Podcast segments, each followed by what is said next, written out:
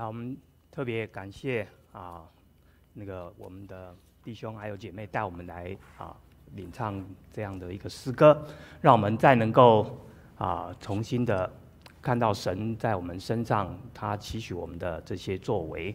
啊，亲爱弟兄姐妹，真的是再次的非常感谢大家，我们今天能够坐在这里一起来敬拜赞美我们的主，敬拜赞美我们的主。啊，我们也为教会当中还有许多仍然在病痛当中，还有在难处当中的弟兄姐妹，他不能来到我们当中一起跟我们来一起聚会，也求主施加倍的恩典来医治他们，也与他们同在。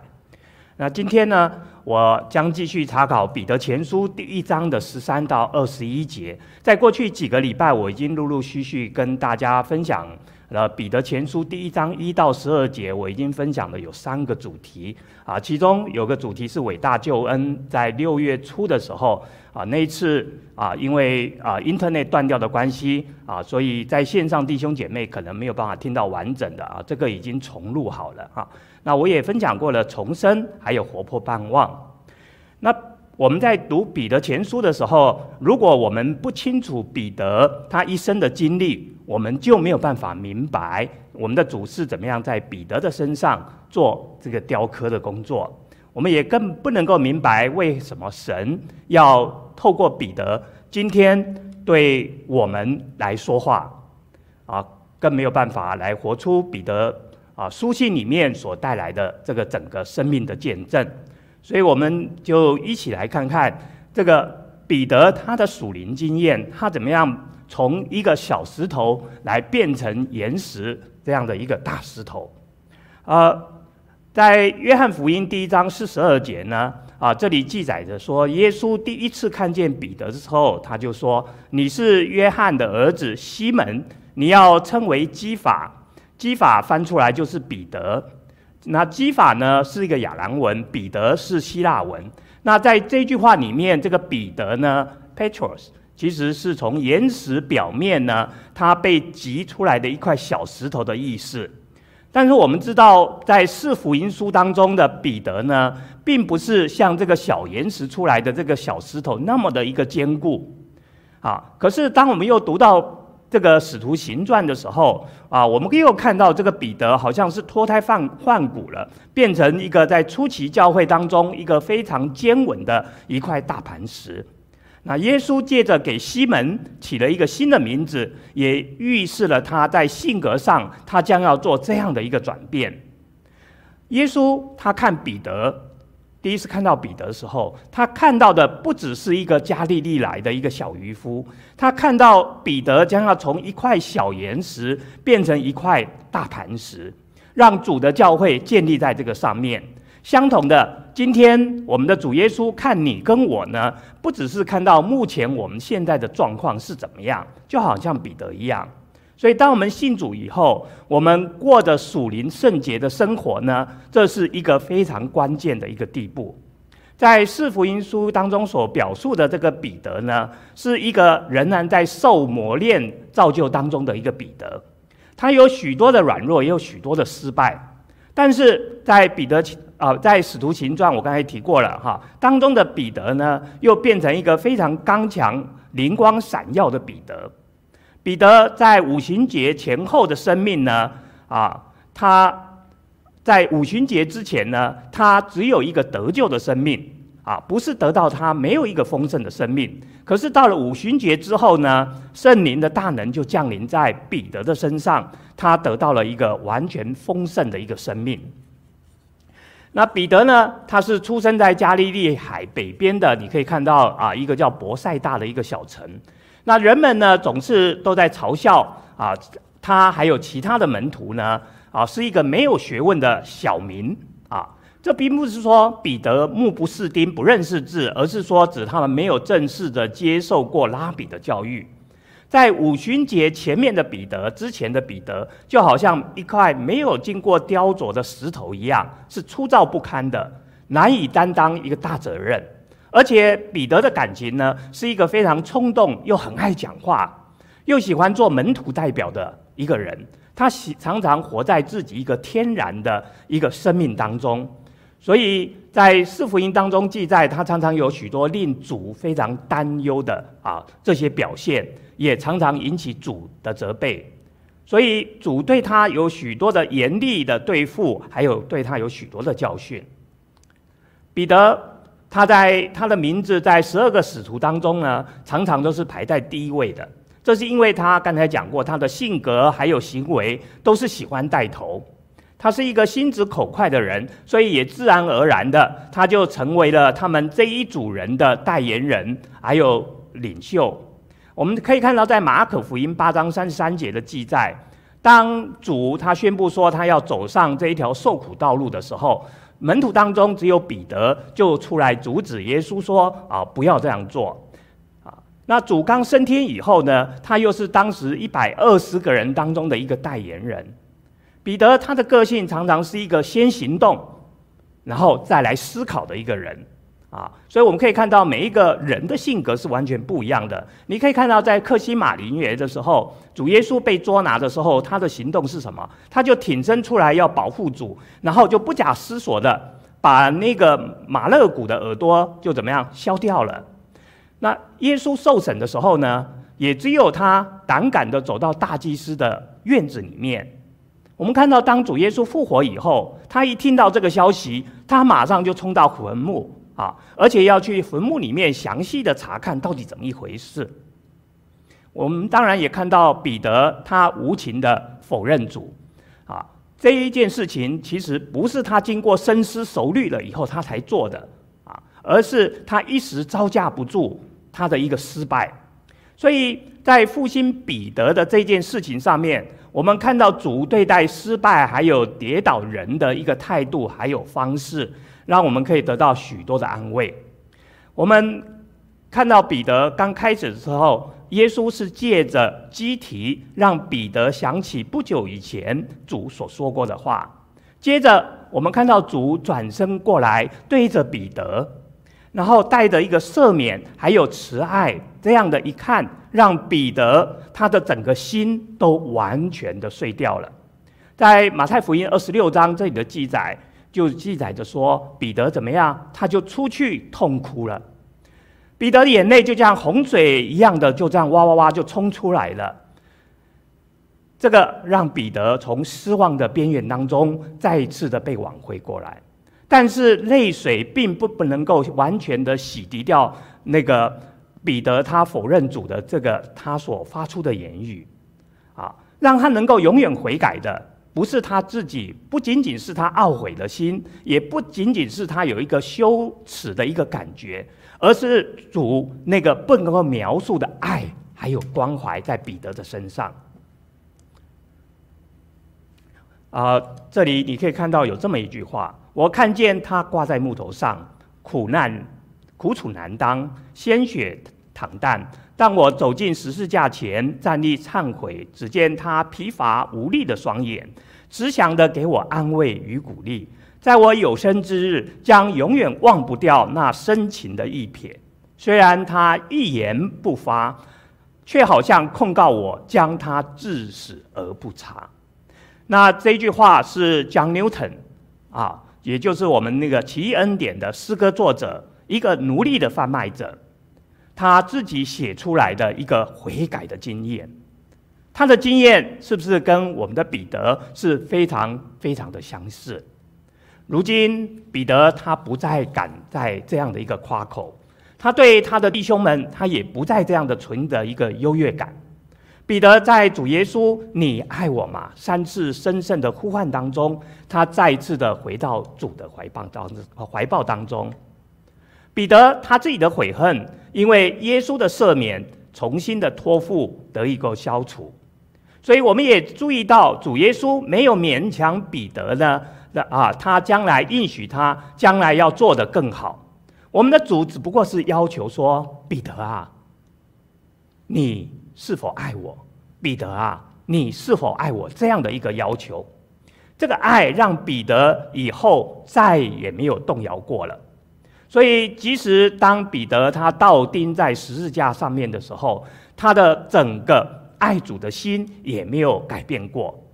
耶稣用他属神的一个洞察力，他看见彼得他的爱、他的深度还有真诚，所以他就继续比兼顾他在他个性当中的一个浮躁啊这样的一个因素，最后让彼得成为一块大岩石。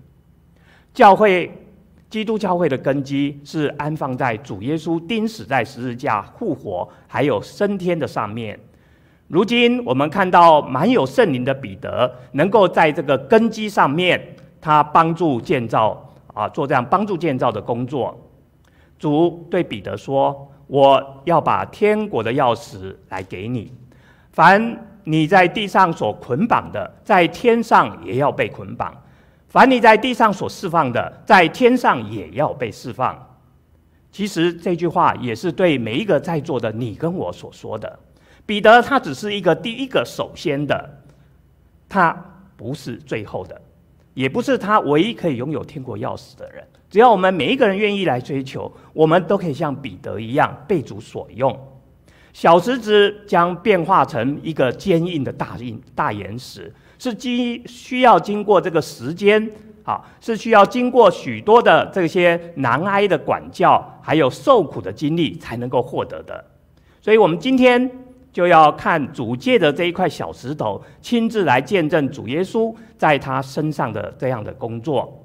我们来一起来读今天的啊经文，这是在彼得前书的第一章十三到二十一节啊，我带领大家一起念。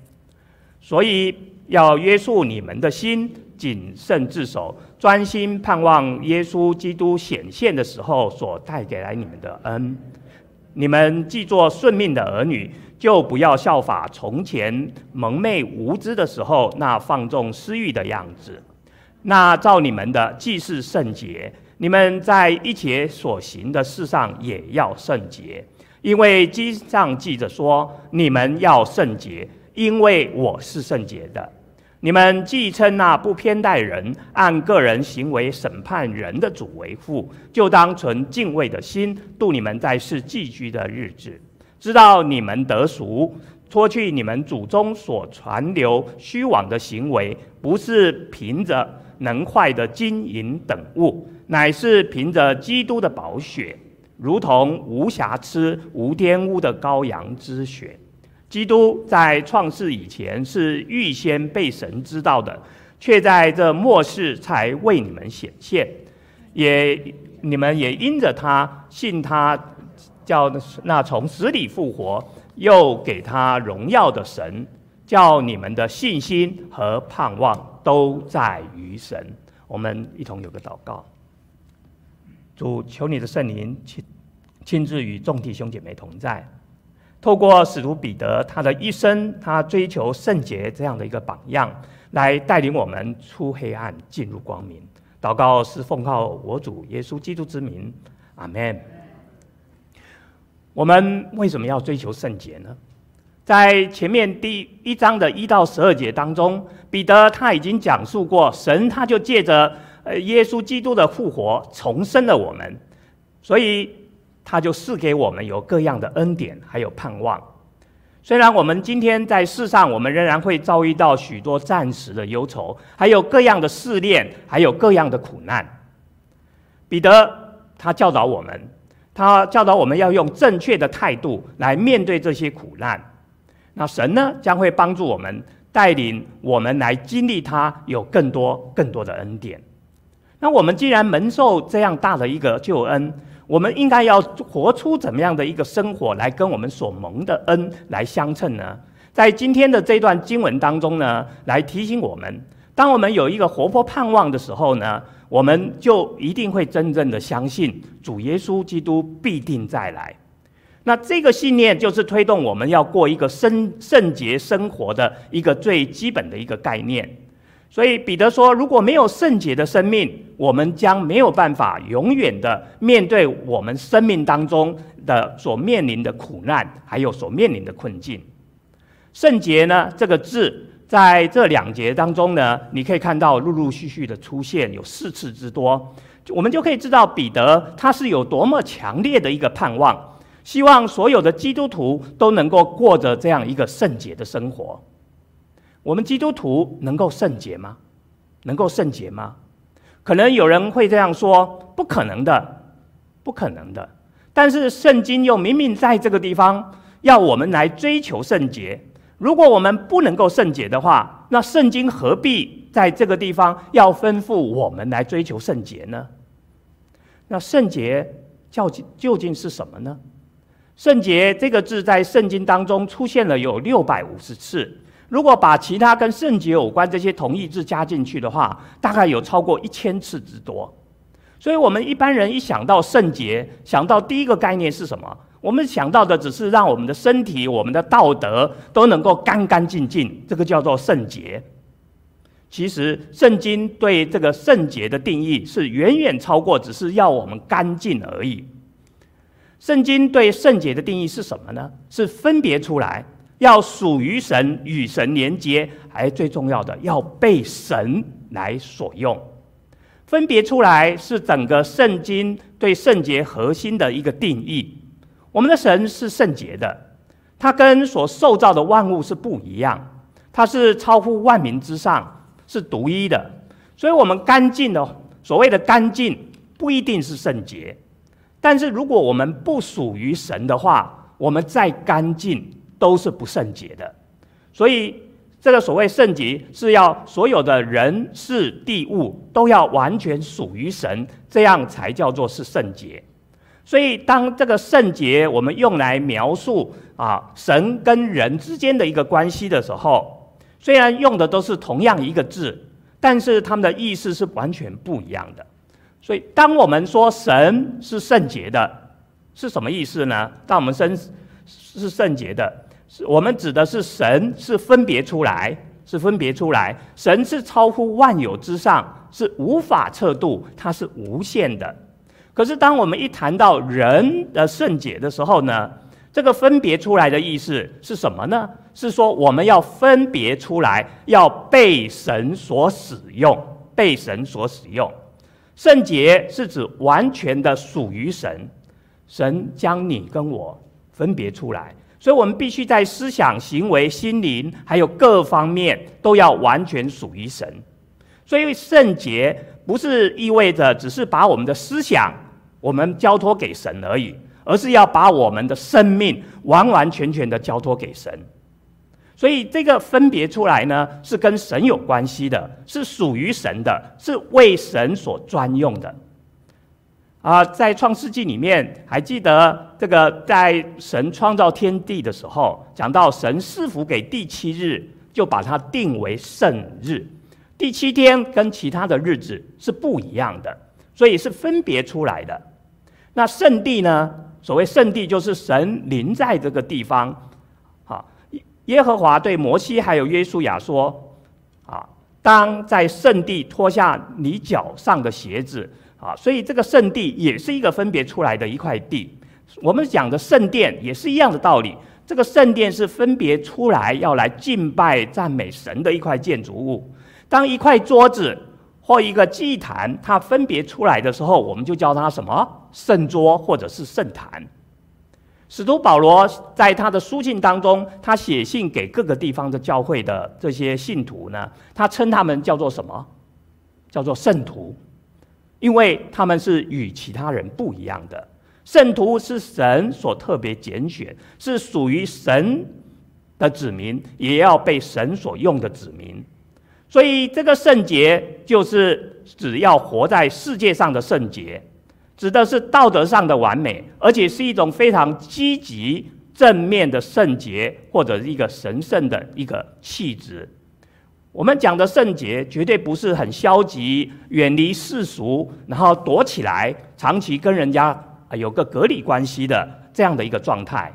它也不是一个只是在外表形式主义上面的一个敬虔的啊一个圣洁。啊，它也不是一个律法主义，是我们去做了一些功德来赚取恩惠，这样就能够叫做圣洁。圣洁是神对人一个永恒的心意。我们的神是圣洁的，圣洁就是爱，神独特的本性就是爱，他要我们跟他一样，来脱离罪恶，活在爱里面，成为啊他所使用的器皿。啊，刚才 Joey 他们所带领我们唱的一首诗歌，也唱出了啊这一段的敬意，要成为我们成为他所使用的一个器皿。使徒彼得在这两节经文当中，对信徒的圣洁生活，他做出非常强而有力的一个劝解。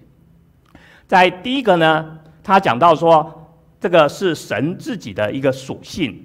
我们的神有许许多多的属性。但是在所有属性当中，一个最核心的就是这个圣洁了，就是这个圣洁了。第二个，圣洁是神的命令，你们要圣洁，因为我是圣洁的。这句话反反复复的，不是出现在这里。你去读立位记啊，也前前后后的经常在出现。这是神对他救赎百姓他所发出的一个非常清楚的命令，不是可有可无的，他为什么要把这样的命令这样发出来呢？因为我们的神是怎么样？他是圣洁的，所以神的儿女也要圣洁，因为神自己是圣洁的，就是那么清楚，就是那么的明白，简单的让让我们没有办法相信神就是这样的一个简单的一个呼召。我们的神把我们选召选召出来来服侍他。啊，不是只是叫我们单单看到他啊，看到我们被呼召的这个一个目的而已，而是最主要是要把我们再重新带回在创世纪的时候，他起初造我们的目的，因为我们的神是圣洁的，他也要我们是圣洁的。第三，在希伯来书这里就提到了，你们要追求与众人和睦，并要追求圣洁。人非圣洁是没有办法能够见到主的，所以没有圣洁就不会有神的同在，甚至失去了神的同在，这样就不可能来为主来做见证。宋尚杰博士从一九二七年从美国回去以后，就开始在中国各地他展开布道传福音的这样工作，在这他这个。啊，布道的当中呢，他带领了几十万人的的信主，带来中国属灵的大复兴。宋尚杰博士他每一次的讲道，其实主题都很简单，他强调的就是重生、得救、走十字架道路，就是这样，重生、得救、走十字架道路。而且他的布道当中特别强调的这个圣洁，是我们基督徒生活跟侍奉的一个基础。好就用这样简单的信息，他就可以把几十万的中国的这些在当时这样的一些平民老百姓，就全部这样一一的带到主的跟前。所以彼得在这里呼召我们基督徒要追求圣洁，这不是一个新的一个呼召，而是在呼应在旧约以来就有的教训。我刚才提过，在立位记当中啊，就已经提到了，你们要圣洁，因为我是圣洁的。这句话，那整个立位记你去读，也是在强调这样的一个信息。我们蒙救赎的百姓，我们到底要怎么样活出一个得胜、活出一个圣洁的生活呢？神把我们从罪当中拯救出来，其实最终的目的，在整个立位记当中，也是一而再、再再而三的强调过圣洁的生活。那到了新约当中，这个圣洁。更是有更新，还有更深的意义。当真理的圣灵降临之后，这是我们每一个基督徒在我们生命当中必不可缺少一个必要的一个呃一个元素。所以彼得前书第一章十五到十六节这样的一个呼吁，不仅仅是彼得对第一世纪的基督徒他有这样的一个迫切的需要，其实也是今天的你我必须要听从的。因为我们今天的基督徒，我们仍然也不知道有多少人，我们能够晓得彼得当时所谈到的这样一个过圣洁生活啊，要过啊，要过着合乎神啊的标准，合乎神所用的这样生活的标准的一个基督徒。神他的要求其实非常的啊明确，我刚才讲过，但是标准也很高。成为圣洁的意思，就是要把我们自己怎么样，完完全全的献给神。这意味在你我的生命当中的一切的心灵，我们都要完全属于神。更不用说我们生命当中的优先考虑，都是由神来做这样的判断。我们没有一个人可以做完全圣洁的，但是成为圣洁，却是我们每一个人一生当中所基督徒所要追求的一个目标。我们的蒙召就是要怎么样？就是要成为圣洁。其实我们可以看到，我们的确是可以成为圣洁的。神不会呼召我们来做这样一个不可能的一件事情。我们因为接受耶稣基督，我们已经有一个成圣的地位，我们也有圣洁的身份。所以，我们现在所需要的，就是要让我们的主耶稣基督的圣洁的生命流露在你我的生活当中，叫基督的荣美也在我们的身上来被彰显出来。这个不是一天的功夫。乃是一生的功课，乃是一生的功课。我们的主当然知道我们会失败，就像这张图当中，你看到我画我们基督徒的一生是一个曲线，但是这个曲线是怎么样？是往上走的一个曲线。下面我们非基督徒的时候，我们也有曲线，但是这个曲线是一个平坦的一个曲线。所以，我们所谓的过圣洁的生活，这个。啊，刚才讲过，不是一天的功夫，乃是一生的功功课。所以，我们这个一生是在接受这个神的灵命的塑造。我们每天是在罪恶的征战当中，我们靠着我们的主，步步来得胜。所以，所谓的圣洁生活，并不是生活严肃，也不是说我们基督徒不能够去参加任何的欢乐喜庆的宴会这些等等。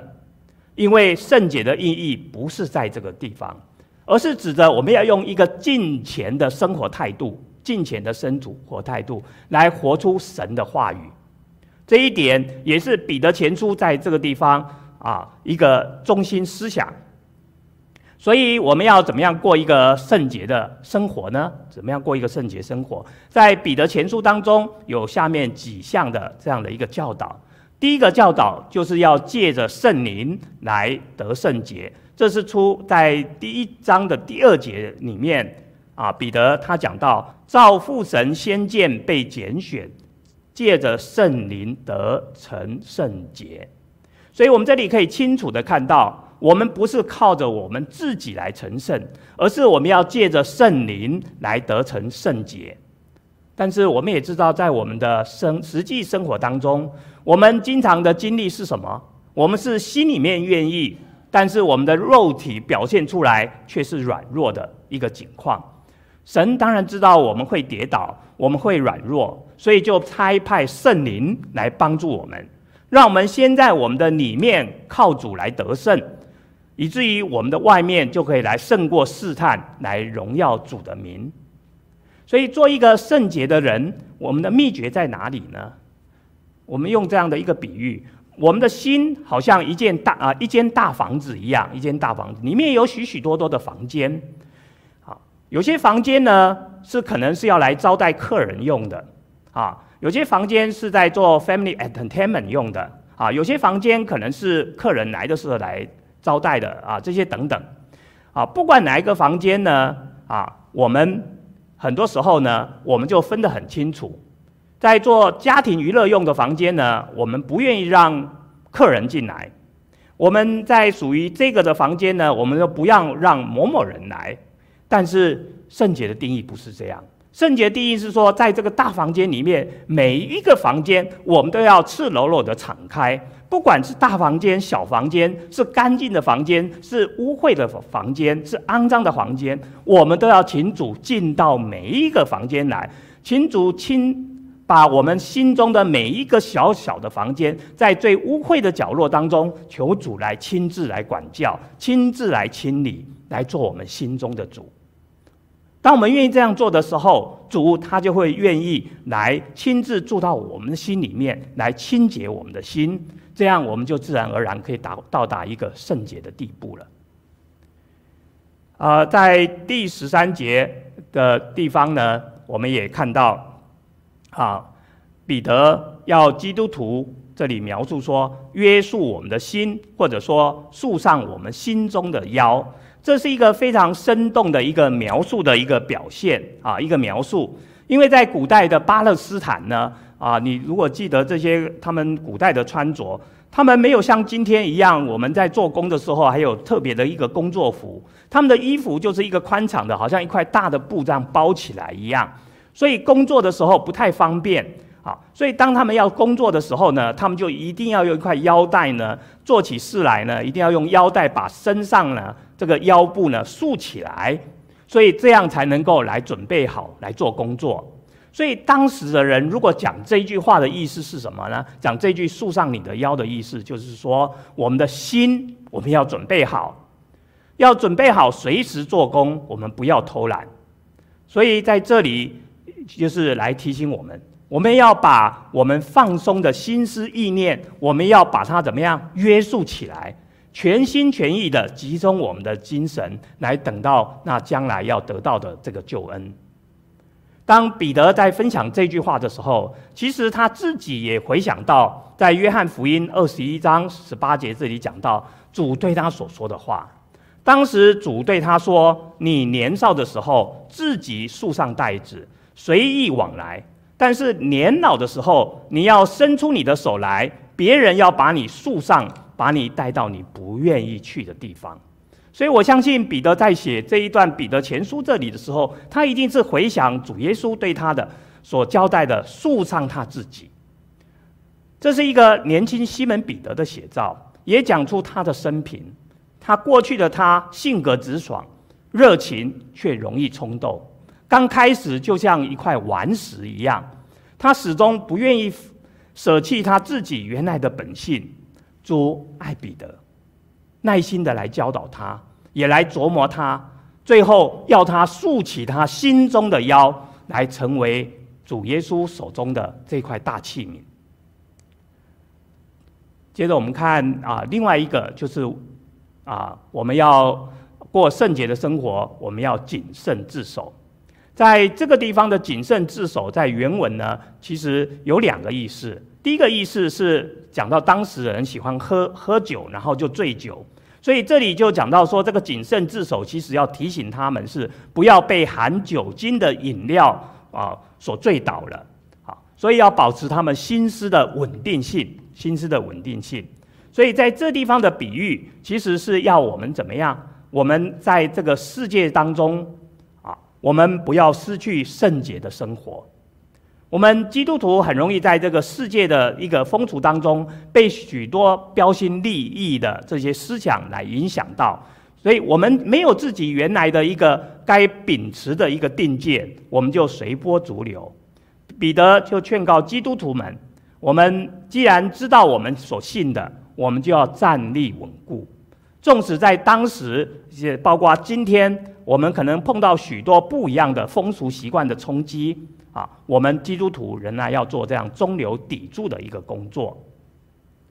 第十三节的后半部这里又讲到说，我们要专心盼望神的救恩，一直到底。我们应当要把我们心中的盼望来点燃，让它有生气。许多人的盼望是死的，是没有生命的。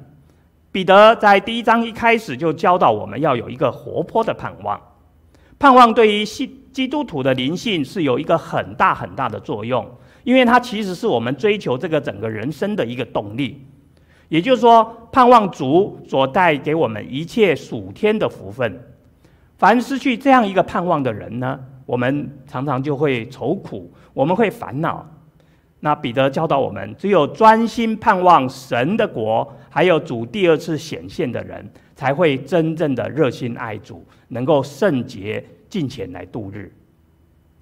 第十四节，彼得又接着教导我们要做顺命的儿女。顺命的儿女，既然做顺命的儿女，我们就不应该效法以前我们的生活方式。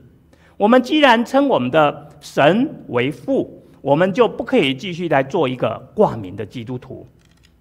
这里顺命的儿女呢，其实保罗在以弗所书还有哥林啊，在哥罗西书呢，它有另外一个词叫悖逆之子，这两个是相对的。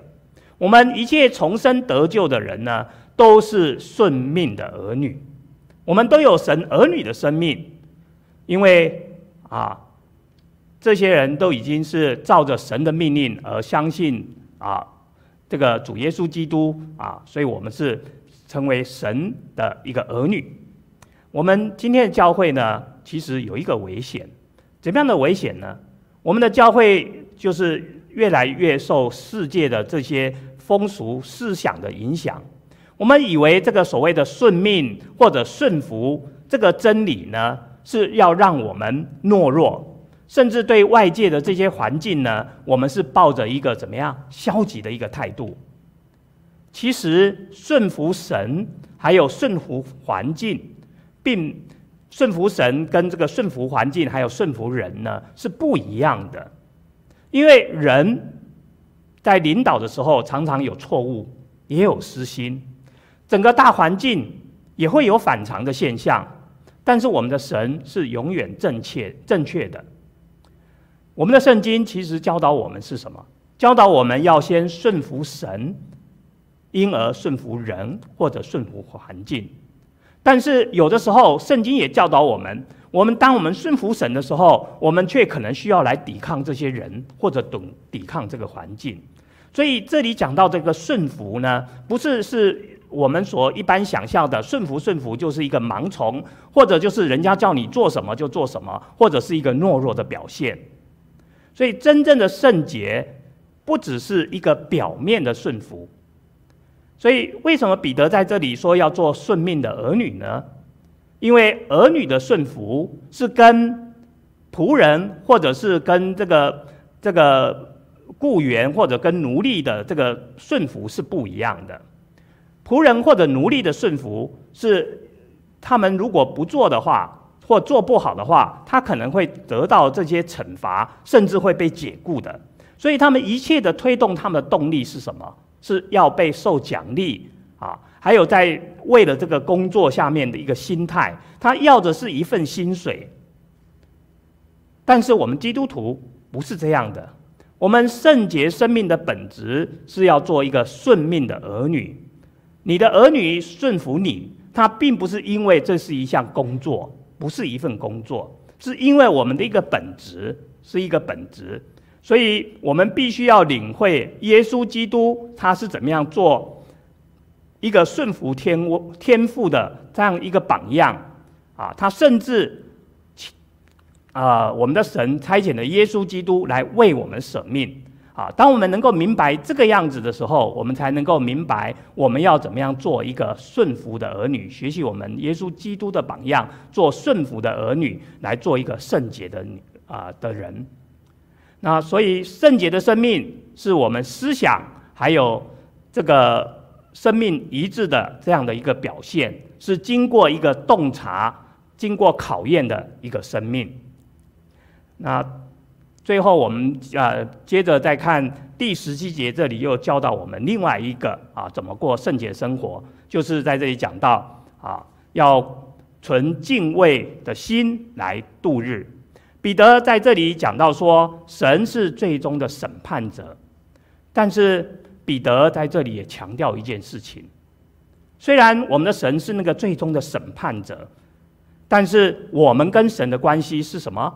前面是讲到顺命的儿女，这里又讲到父与子的关系。在法院当中的法官，他也是一个审判者，但是这个法官跟我们毫无关联。他的审判不会带着恩典，也不会带着怜悯。但是我们的天赋是不一样的，我们的天赋是按照他的怜悯还有他的恩典来对待我们。他甚至私下他的独生爱子，亲自上十字架来受死。所以在这个地方，真的是让我们大得欣慰。我们的神虽然是像法官一样的是公正无私，但是他的公正无私是带着父亲对着孩子这样，是有恩典，是有怜悯的，是有恩典，是怜悯的。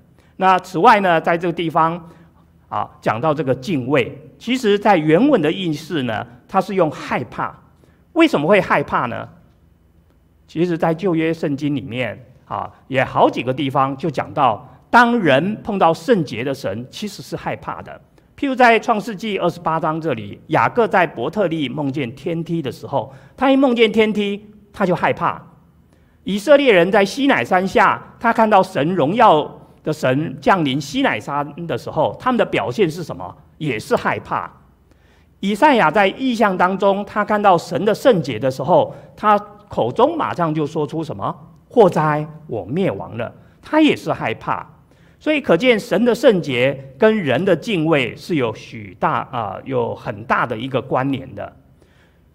所以我们要追求圣洁的生活，我们必须要一个敬畏神的心，要敬畏神的心。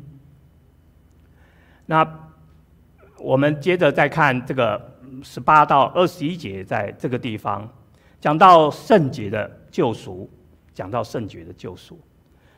彼得呢，他为主他所舍去的，我们看到他的一生，他为主所舍去的不过是他的那一艘船。他的一些破渔网，还有他自己可能他自己败坏的肉体，经过宝血的洗净之后呢，圣灵就不断的在他的内心当中不断的更新，也不断的充满。主给他执政、执掌阴间权柄的能力，也让他管理天国的钥匙。因为彼得他亲身的经历到悔改归正，还有重生复兴。所以他的书信当中特别强调基督赦罪的真理，因为他自己亲身经历到神在他身上所实行的这样的一个赦免的一个工作，所以他才能够写下十八到二十一节这样的这个经文。彼得他虽然他自己否定了主，但是不要忘记一件事情啊，我们常常都会用这件事情否定主来否定了整个彼得他的一生，但是我们不要忘记一件事情。只有他跟约翰是跟随耶稣到大祭司的院子里面去的，因为他真的很想知道耶稣的结局到底是怎么样。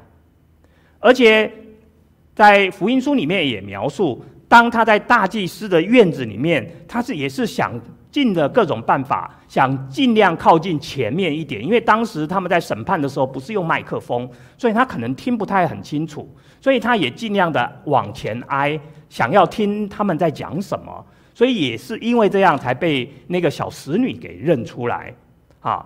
那你要记得，在当时所有的门徒们都已经逃之夭夭了。当时的彼得虽然害怕有软弱，但是记得彼得在那时候仍然有良知存在他心里面，他没有完全的离弃主。所以彼得在十八到十九节这两节经文当中呢，他用了犹太人相当清楚的一个赎罪的这个概念呢，来描述基督就是救赎者。这个救赎包含了买回、释放，还有拯救这三种概念。我们知道，在第一世纪的时候，罗马帝国有许多的奴隶，这些奴隶后来也变成基督徒。这些奴隶呢，他们常常有些人是积蓄了一生足够的钱，然后就把自己给买回了自由身。所以他就释放了，所以赎身这件事情在当时是一件惊天动地的事情。在彼得的时代，包括今天也是一样，任何东西都可以用金钱买到，包括我们人类自己。但是我们人类的灵性呢，生命不是用金银财宝这些物品可以换回来的。我们的耶稣基督就是用他的生命被钉死在十字架来赎回我们的罪。让我们可以重新跟神来和好，所以在这个地方呢，彼得就一再的强调耶稣基督流出宝血的一个功效。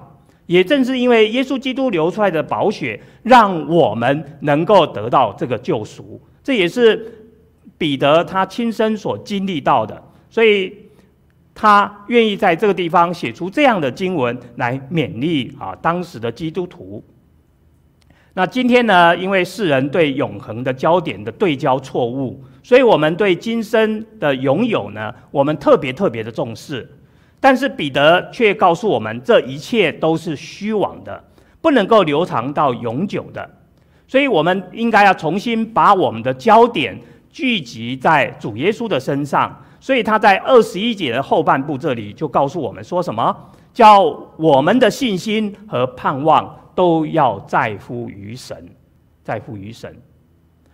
啊，有一个宣教士，他在英格兰啊，英国的苏格兰的一个教会当中，有一次主日当中，他就分享了他在国外宣教的信息。啊，当时教会当中的会众都大受感动，所以大家就纷纷为了他的宣教来奉献。执事就拿着盘子到处来收奉献。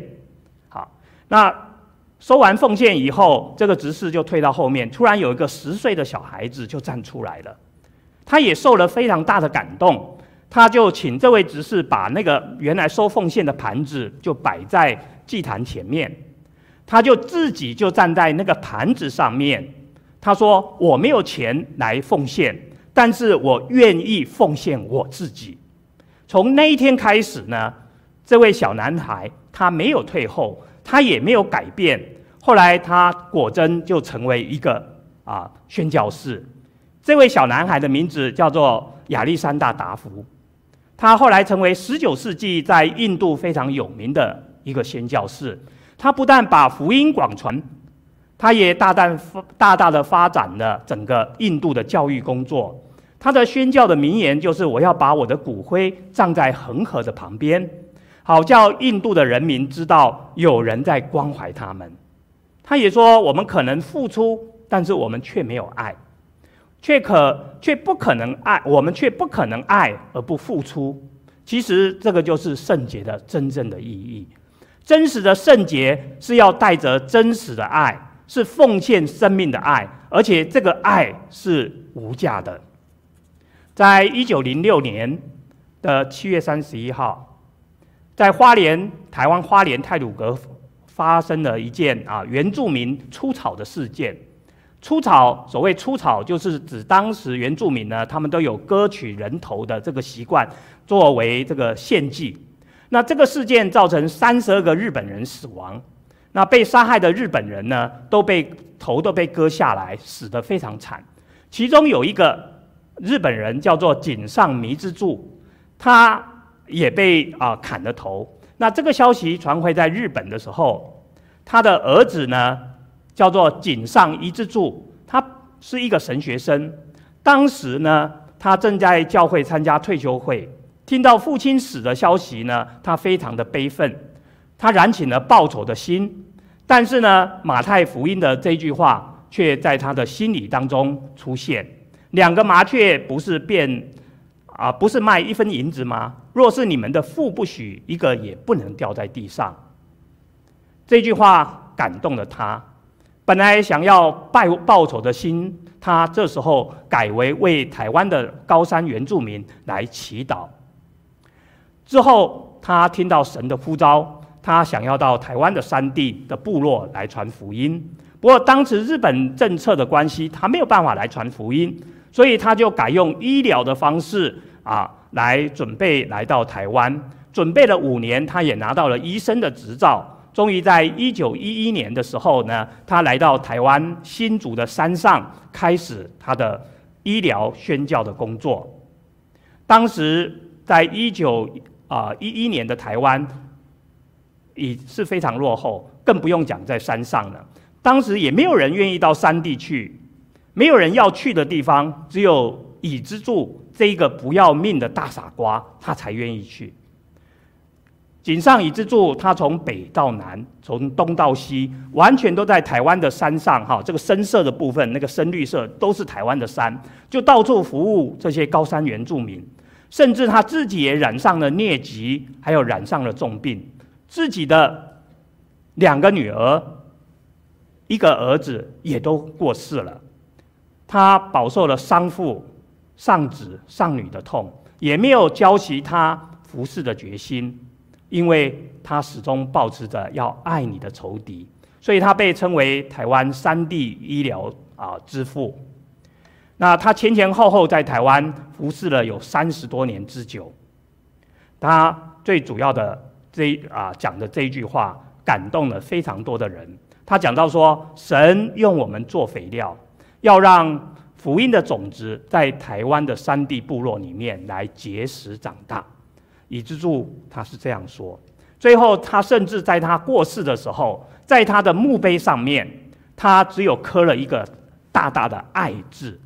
墓碑的下方还有写了一些日本话。这个日本话其实是花莲泰鲁阁泰雅族的语言，意思就是说上帝在编织，上帝借着井上伊之助来编织这样一个美丽的图画，用他的这个医疗的专才，用他的福音来传遍了整个啊台湾的山区。所以，如果你到台湾去，你可以发现台湾的原住民这些啊原住民同胞，其实他们信奉信主的比例相当的高啊，不得不归功于啊井上伊之助。那时候他把他的一生三十多年就摆到台湾，所以神用他的一生来编织神的爱，神来呼召他为神所用。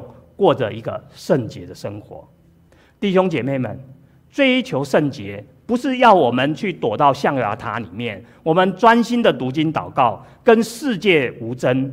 追求圣洁是神把我们呼召出来，我们要保持一个圣洁的生活，还有一个清洁的心，进入世界来服侍世界，来影响世界，但是又不要被世界怎么样所污染。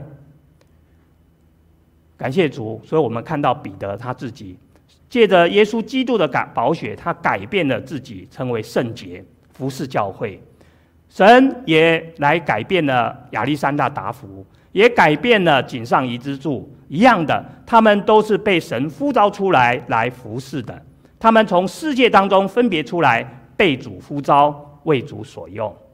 我们一起做结束祷告。圣洁的主，求你也用你圣洁的衣裳来为我们穿上，使我们这一生都能够过着被你呼召的啊所用的圣洁的生活。祷告是奉告我主耶稣基督之名。我们唱回应诗歌，只有一到二节，我们一起起立。